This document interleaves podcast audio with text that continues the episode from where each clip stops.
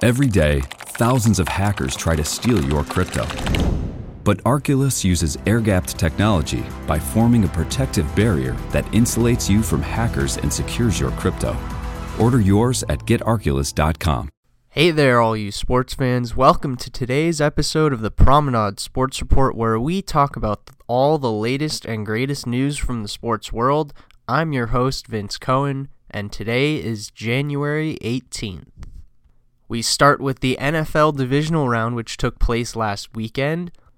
The very first game saw the Packers offense go up against the number one rated defense in the Rams, and the Packers rolled through the Rams, scoring 32 points, which was the most of any team last weekend, en route to a 32 18 victory in front of their home fans to advance to the NFC Championship, where they will be facing off against Tom Brady and his Tampa Bay Buccaneers, who downed the New Orleans Saints 30 to 20 yesterday. That game might have been Drew Brees' last game of his long and successful career, and of course, he went out to an old foe in Tom Brady. The second game on Saturday was a defensive rout put on by the Buffalo Bills as they defeated the Ravens 17 to 3. And yesterday, the Chiefs took care of business against the Browns, holding off a late comeback to win it 22 to 17. However, they did lose star quarterback Patrick Mahomes in the process, and he is out due to concussion protocol at the moment. There is a chance that he may play next weekend, though, so keep updated on that. So, next weekend's games will both be on Sunday. First, the Buccaneers at the Packers, and then the Bills at the Chiefs in the AFC Championship. It was a busy week in the NBA. We'll start with the current standings. The Eastern Conference is topped by the Milwaukee Bucks, who have won four straight en route to a record of nine and four. The Celtics are in second at eight and four, just a half a game back. The 76ers at nine and five are also half a game back. The Pacers are eight and five. The Nets are eight and six. The Knicks are 7 and 8, the Cavs are 6 and 7, the Magic and Hornets are tied for 8th place, that final playoff spot at 6 and 8. The Hawks are 5 and 7, the Bulls are 5 and 8, the Heat are 4 and 7, the Raptors are 4 and 8, the Wizards are 3 and 8 and the Pistons are in last place at 3 and 9. And this week, the Western Conference is once again topped by the Los Angeles Lakers at 11 and 3. They have the best record in the league.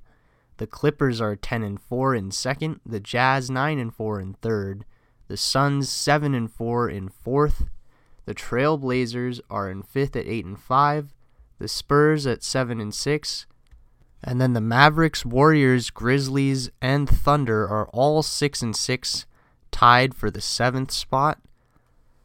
The Nuggets are 6 and 7, the Pelicans 5 and 7, the Rockets 4 and 7, the Kings are 5 and 9, and in last place is the Timberwolves at 3 and 8. The two hottest teams this week were the Lakers and the Jazz, both on 5-game winning streaks, and the coldest team in the league at the moment is the Orlando Magic who have dropped 6 straight games. The players of the week named earlier today are Kevin Durant of the Brooklyn Nets in the Eastern Conference and Damian Lillard in the Western Conference of the Trailblazers. And with those formalities out of the way, now we can get into the really interesting thing that occurred last week the James Harden trade. Harden is headed to Brooklyn, as I'm sure many of you heard, in one of the biggest blockbuster trades in the last couple of years. The trade involved four teams the Rockets, the Nets, the Cleveland Cavaliers, and the Indiana Pacers. And I'll break it down team by team. Houston sends James Harden to Brooklyn and a 2023 second to Indiana. In return, from Brooklyn, they get Rodions Kurucs, three first round picks, along with four first round pick swaps with the Nets. From Cleveland, they get a 2022 first round pick and Dante Exum. And from the Pacers, they get Victor Oladipo. Overall, that's a pretty big return for Harden, who was becoming a bit of a locker room cancer in Houston, anyways. The other parts of the trade were Brooklyn sending Caris LeVert to Indiana, and Brooklyn also sent Jarrett Allen and Taurean Prince to Cleveland. And finally, Cleveland sent a 2024 second to Indiana to close out the trade. Early overall consensus is that the Houston Rockets did very well in this trade, the Nets did okay, and the Indiana Pacers did not do very well in giving away Victor Oladipo for only LeVert and two seconds. In other news, hockey finally returned this week, and only a few games into the season, here's how things look.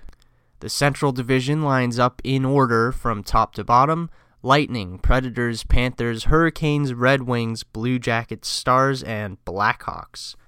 The East lines up from top to bottom Capitals, Flyers, Devils, Bruins, Rangers, Islanders, Penguins, and Sabres.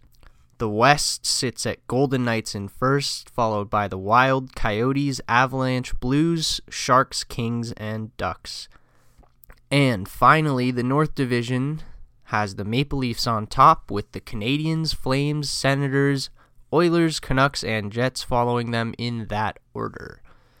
Do keep in mind that most teams have only played two games. Some have played three, some have played one, and the Dallas Stars have even played zero games so far. So these standings are obviously subjective to radical change throughout the season. However, there are a few teams that stuck out this week as having very hot early starts and looking like true contenders.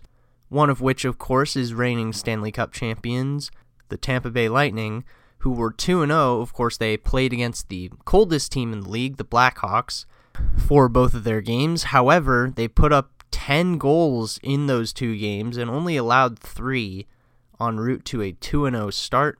We'll see how they do this week. Another thing of note that happened over the last week there was a series in Los Angeles of two games between the Wild and the Kings. The Wild took both games in overtime with rookie Kirill Kaprizov having the OT winner for his first NHL goal in Game 1 and an assist on the OT winner in Game 2. And for that, Kaprizov was named the first star of the week by the NHL the second star was Travis Konecny, who had five points, three goals, and two assists. The third star was Steven Stamkos. He had two goals and three assists for five points in just two games. And finally, on to baseball. It was an eventful week despite spring training being about a month away. On Thursday, two players signed. Alex Wood signed a free agent contract with San Francisco, and Jose Martinez signed with the New York Mets. Friday was arbitration day, as lots of players signed to avoid arbitration, and certain players did not avoid arbitration and seemed to be headed to hearings with their teams. A few free agents did sign on Friday, however, one of whom was Kurt Suzuki signing with the Los Angeles Angels. Former Dodger, who was on the 2017 team, Pedro Baez signed with the Houston Astros. And of course, the big splash was Liam Hendriks signing with the Chicago White Sox. Archie Bradley signed with Philadelphia as they get some much needed bullpen help, and finally, DJ LeMahieu officially re signed with the Yankees at six years and $90 million. That's all for today, folks. Thanks for tuning in, and come back next week for more of the best news in sports. Hear that?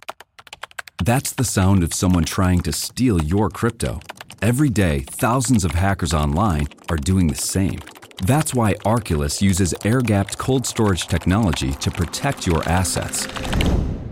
Using our keycard and wallet app to form a protective barrier, Arculus insulates you from hackers and puts control of your digital assets back in your hands.